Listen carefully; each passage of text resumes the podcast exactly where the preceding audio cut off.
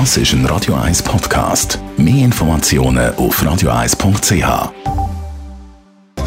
Netto, das Radio 1 Wirtschaftsmagazin für Konsumentinnen und Konsumenten, wird Ihnen präsentiert von Blaser Greinicher. Immobilienkompetenz seit Jahrzehnten.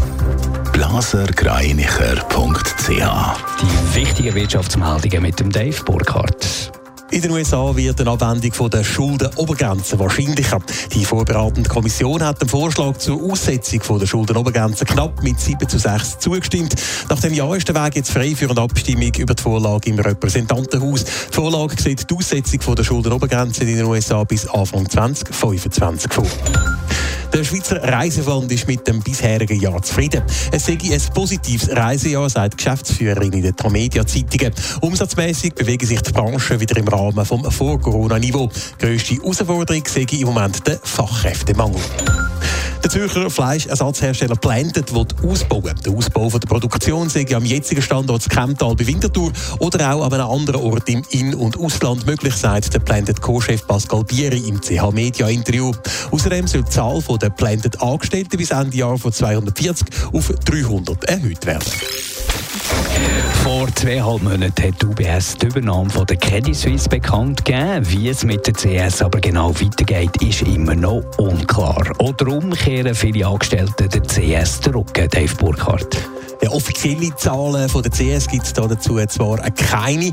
Der Blick hat aber von zwei voneinander unabhängigen Quellen erfahren, dass bei der CS die Leute offenbar in Scharen davonlaufen aktuell. Es gäbe weltweit rund 150 Kündigungen und das pro Tag.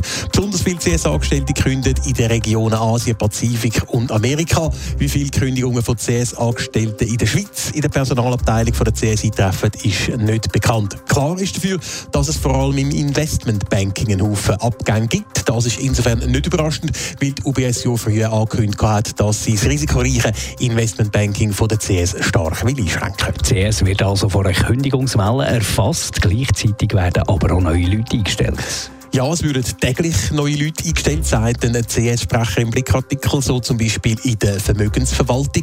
Das liegt natürlich auch daran, dass CS auch nach der Übernahme durch UBS noch muss weiter funktionieren weil bis die ganze Übernahme dann abgeschlossen ist, könnte es bis zu vier Jahre dauern. Darum hat auch die Neubesitzerin UBS kein Interesse an einer Kündigungswelle, die CS nachhaltig könnte destabilisieren Netto, das Radio 1 Wirtschaftsmagazin für Konsumentinnen und Konsumenten.